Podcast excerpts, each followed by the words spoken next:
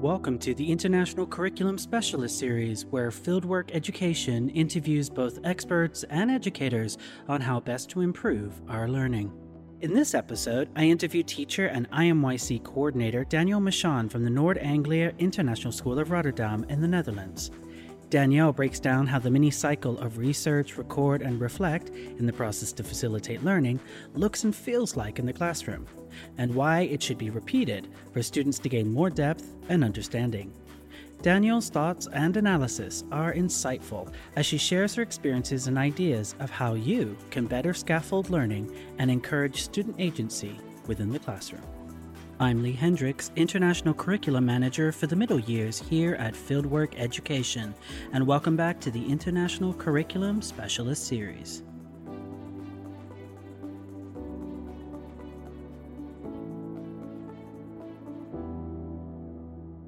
Danielle Mashon has worked with the IMYC since 2013 when she joined the founding secondary team at the International School of Koje, ISK, in South Korea.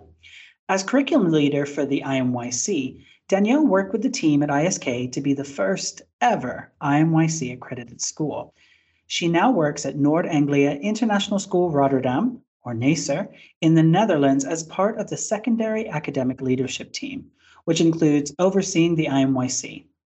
Not only does Danielle continue to teach in the IMYC, she is also an experienced IMYC trainer and accreditor. Danielle has supported schools all over the world to both introduce and develop the IMYC for their school context, as well as promote ongoing professional learning for all staff. And I would like to warmly welcome Danielle to our specialist series today. Thank you so much for joining us. Thank you for having me. Nice to see you. Nice to see you too. And we like a backstory here when we uh, have been developing our specialist series. So we want to know a little bit about what led you into education and uh, more about what's going on now. What are we working on? Right. Yeah, very nice question. Actually, I would say I came to teaching and classroom teaching maybe a little bit later than most people. Uh, the first five years of my career I actually spent in research and program development in education. And then after spending, you know, a lot of time with schools and programs and teachers, I kind of thought, Actually, I think I really want to be doing that instead. So I qualified as a teacher perhaps a little bit later uh, than most, but haven't looked back. And I have been teaching internationally now for about 10 years. And I've worked in South Korea, like you said, in Austria, and now I call the Netherlands my home. That's fantastic. And how long have you been in the Netherlands? Good question. I think I've been here about four years now and I really like it. I'm very happy and I enjoy where I am in the school and as part of the leadership team. Um, we have somewhat of maybe a different structure where we have more of a, an academic leadership team and we're involved with more than one curricula that's delivered in, in the school. So I also, uh, I'm involved in the IPC as well because of that. So not just the IMYC, but I still have a special place in my heart. Fantastic. Well, as you know, since you're so familiar with the IMYC, in the International Middle Years curriculum, we have something called the process to facilitate learning.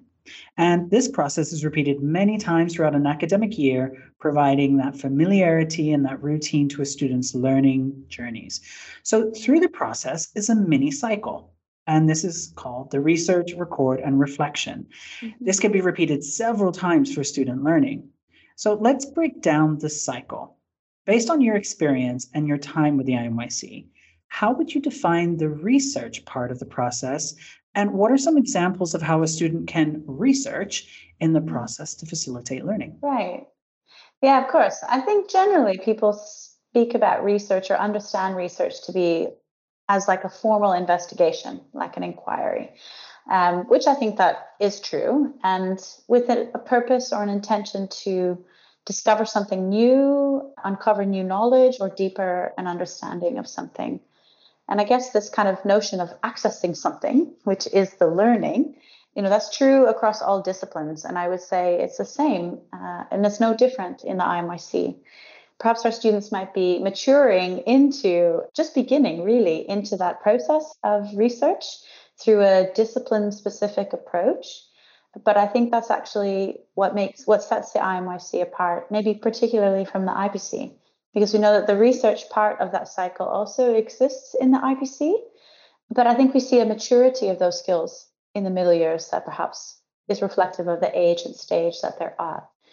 So, I mean, to answer your question, what I really think we're looking at is kind of a method of accessing information, is what research is in the IMYC. And one that is tied to apprenticing into the, the subject in which you're conducting the research. So, to give you an example, let's say a student is in IMYC science and they're studying biology. We would imagine that they would do research by observing phenomena or observing processes in the natural world, because that's how they would conduct that in a discipline specific way. Or maybe in a language arts class, if they were studying poetry, you might research biographical information about an author to understand the context in which that poem was created or Maybe you want to research different forms of poetry so you can understand some of the structural elements that make up that poem before you actually go into the skills of analyzing it. So I guess, yeah, to come back to where we started, research being a process of collecting new information to build a deeper understanding of something. I think that's exactly what students in the IMYC do. And they do so in a way that mirrors research methodologies that are valued in that subject area.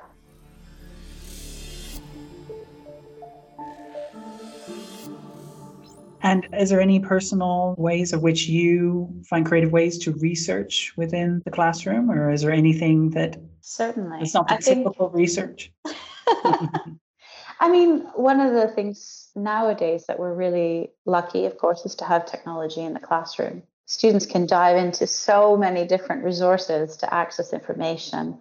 And I think on a like pedagogical level, the fact that we have so many different ways to collect and get new information to help us understand something also helps us personalize learning and really meet the needs of all of our students because i'm not sure if you uh, shared the same experience but when i was a student growing up you know everyone got the same book and everyone got all of the information from the same place right. and i think that's really powerful in imyc is that we have the flexibility to offer a variety of resources not to like name out certain tools or resources that are my preference, but I think my personal experience is that you can use more than one source. And I think that's really empowering that's as right. a teacher.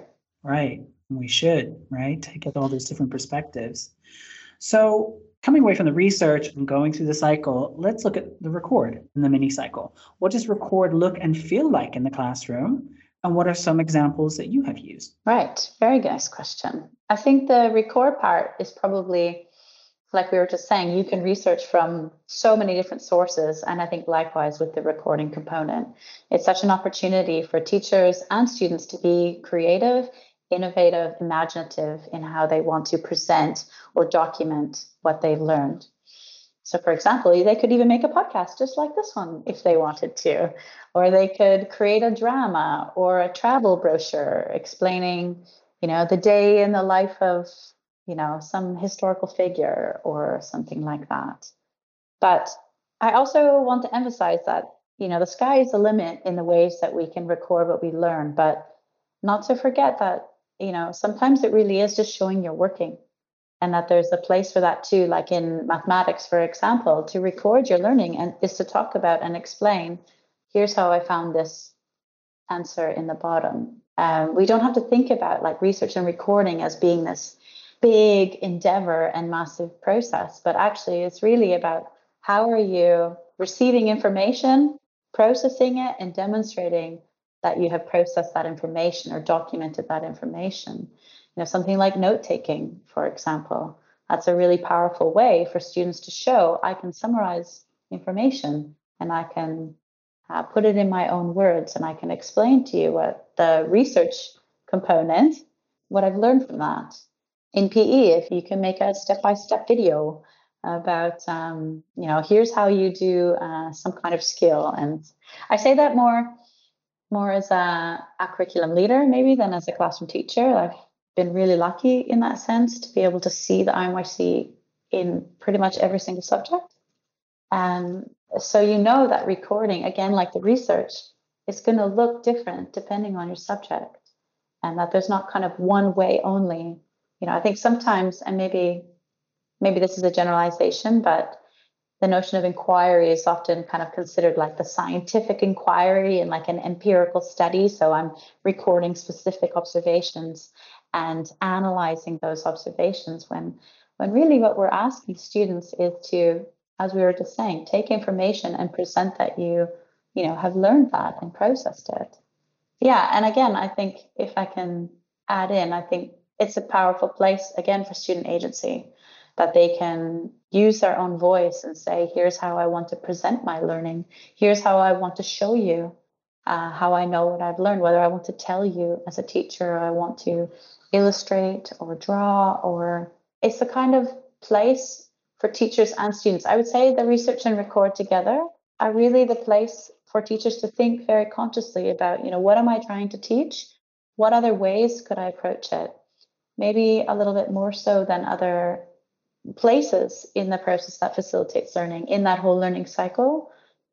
I might be, uh, how can I say, I'm open to discussion if others disagree, but I think it's a really powerful opportunity uh, for students and teachers to think about how learning is presented and re-presented.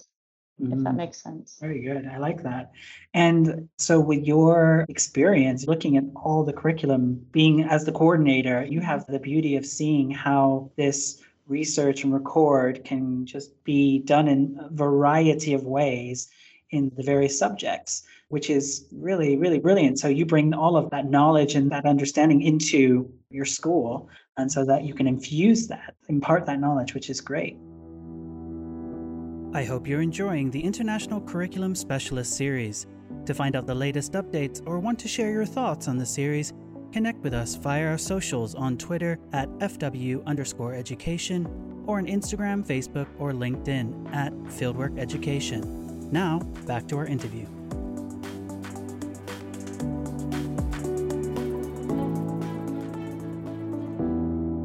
So, coming from research and then record, we get to finally reflection. Now, some educators might just think that this is journaling, but I think there's more going on here on what reflection really mm-hmm. is. Mm-hmm. How can students and teachers reflect on the lesson and the learning?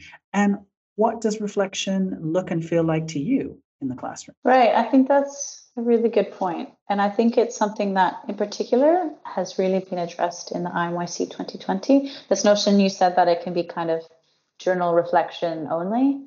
And I do think in the kind of legacy IMYC, the earlier forms of it that maybe it was a misunderstanding about what you're trying to achieve. And I think even in the 10 years since the IMYC first came out, educational scholarship has told us a lot about metacognition and what reflection really means. So it's not to say that it wasn't with good intention and it didn't result in good learning. I think it's to say that in 10 years, this component, I think, of inquiry based learning has been fleshed out a little bit more. I would tend to agree with you on that. Mm. Um, and again, I can only speak to my own experience, but I would say what I've seen reflection really mean in middle year students would be like, what is the outcome of my learning? And thinking about the inquiry itself. What is significant about my learning, what is significant about uh, the results, or how does this link to my unit big idea, like things that are related to the subject itself. But then also, on the other hand, and I think this is where we kind of move away from you know what we used to call journaling in the IMYC is much more around metacognition and inviting students to really think about what have I learned and why does that matter in the world? You know like what have i learned about myself? And i think if we consider reflection in those two forms uh, the former really invites deeper learning and learning for understanding. So when we talk about knowledge skills and understanding in the imyc that if i may journal reflection learning is to invite students to think about the content if i can i don't know how else to explain that. Whereas in the other side to ask students to think about the process of learning and who they were as a learner, that's really inviting the personal learning and international learning components of the IMYC. And I think they're equally important. And when you have, you know, that that cycle of research, record, and reflect all together, you need both. if you know what I mean. Right. Yeah. And I think also it ties into more recently the sixth identified need of the brain. You know, we used to talk about five, and now we've really recognized that student agency is critical in adolescence. And I think that, you know, second half of reflection where it's talking about metacognition, I really think that ties directly again into student agency. I need to be my own learner and learn from that experience just as much as I need to learn from the content that I was engaging with. Yeah. Does that make yeah. sense? Yeah. No, I understand what you're saying. And I think that journals definitely have a place and they will have a place in any classroom. But I think what you're saying is that the aspect of metacognition, thinking about our thinking is is important and that can take place in many ways that could maybe be a discussion it could be a uh, think pair share exit ticket or yeah, exactly. circle of viewpoints there's so many ways that it doesn't need to be an individual's response right exactly uh, it so, can be a collective reflection that's equally uh, valued as an individual reflection that's right. Yeah. Mm-hmm. So it's good to think about that because as we look at what research, record, and reflect, I think it's important to define what those words are and to know that what one person may understand or translate what that word could mean. We have a variety of ways of which we can research, of which we can record, and again, which we can reflect. So I think yes. it's important to look at that and open up that flexibility in, in I agree. I agree. And I think it's I don't want to speak on behalf of, you know, globally teachers, but I know for myself that's a bit intimidating at first to have that much freedom and flexibility. You want to be sure like am I still getting what I what I want out of this task? But actually I think with my experience with the IMYC is you really do. sure. Now, I understand that you were involved in the idea behind the mini cycle of research, record, and reflection. So, what made you think of that process, and how does it improve learning with students by having the circle within the circle, we could say? Right. Well, I can't take undue credit, but um, but I do remember having a conversation with colleagues.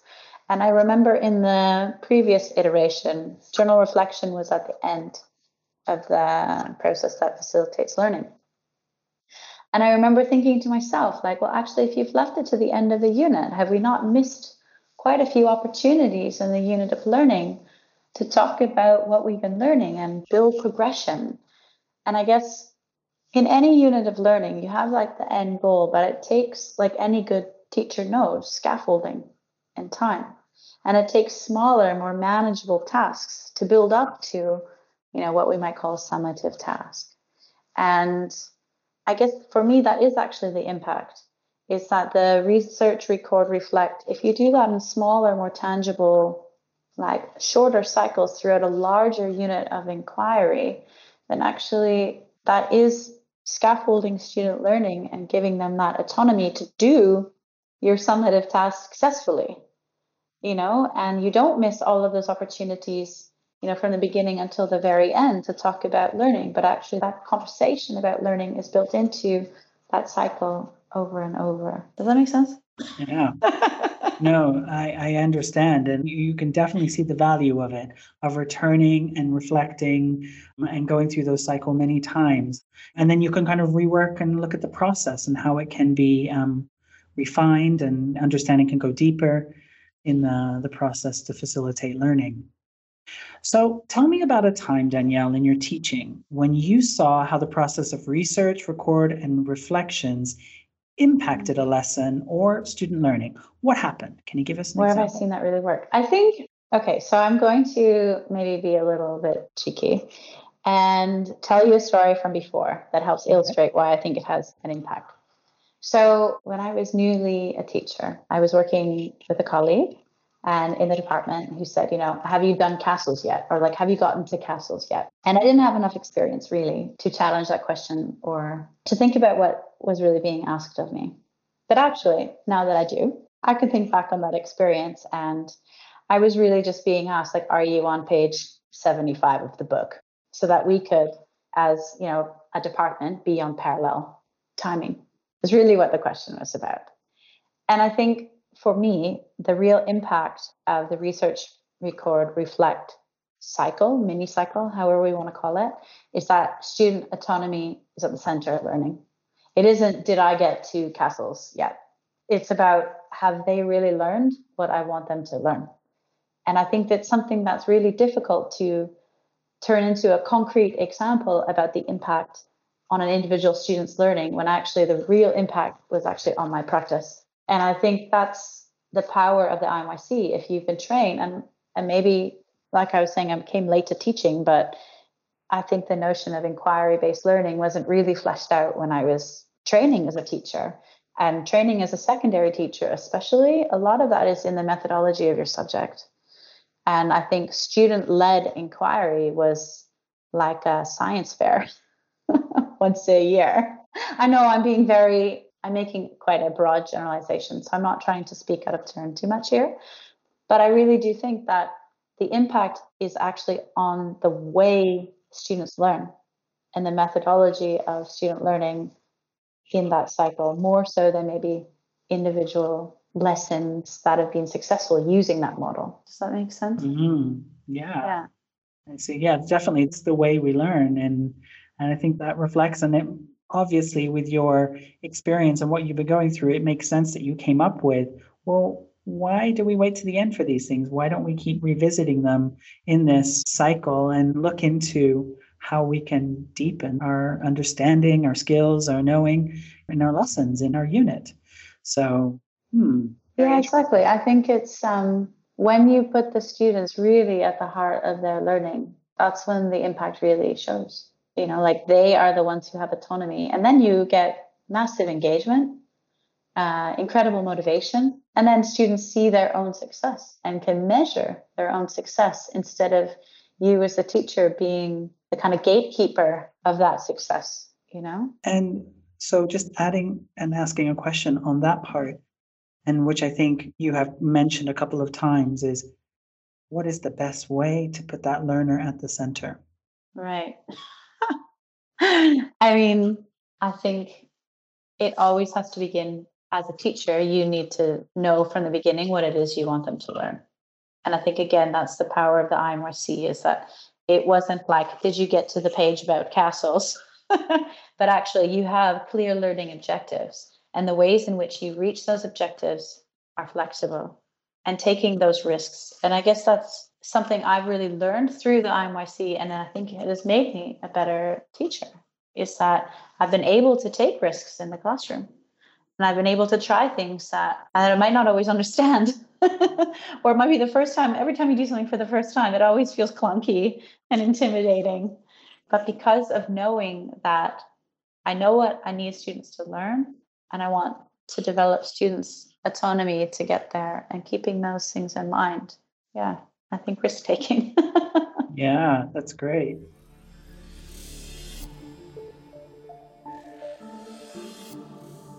So, Danielle, we love takeaways here. We love having something to take away. Can you give us one takeaway you would like the listeners and viewers to know about with your time and experience with the IMYC?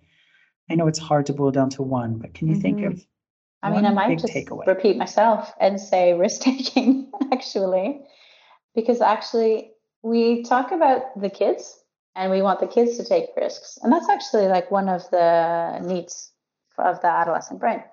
But if we don't do that ourselves, you know, how do we foster that in them? And I think modeling that and trying new strategies, you know, like continually learning uh, and trying and reflecting on that process. It's almost a bit like apply that mini cycle yourself, you know, like look and find, you know, seek out new strategies and then try them in your classroom. That's a record right? And then reflect on did that work? Was that me? Was it the students? interest was it did i get what i wanted out of that so really employing that same mini cycle if you will in your own practice i think that's a pretty good takeaway agreed danielle well I want to say thank you so much for taking your time out today sharing your stories and your insight and your experience with us and um, i uh, hope to see you back for another podcast, YouTube video down the road. I really appreciate your time, Danielle. Thank you so much. Thanks for having me. A big takeaway from Danielle Mashon's interview is the importance of revisiting the learning that is taking place and reflecting throughout the process rather than just at the end. This can be done continuously with the research, record, and reflect cycle, so conversations about improving learning can always take place. Shorter, tangible tasks throughout a larger unit of inquiry encourage student autonomy in order to successfully complete bigger, summative tasks. What does research, record, and reflect look and feel like in your classroom? How often do your students reflect throughout their learning? And what insight did you gain from this interview?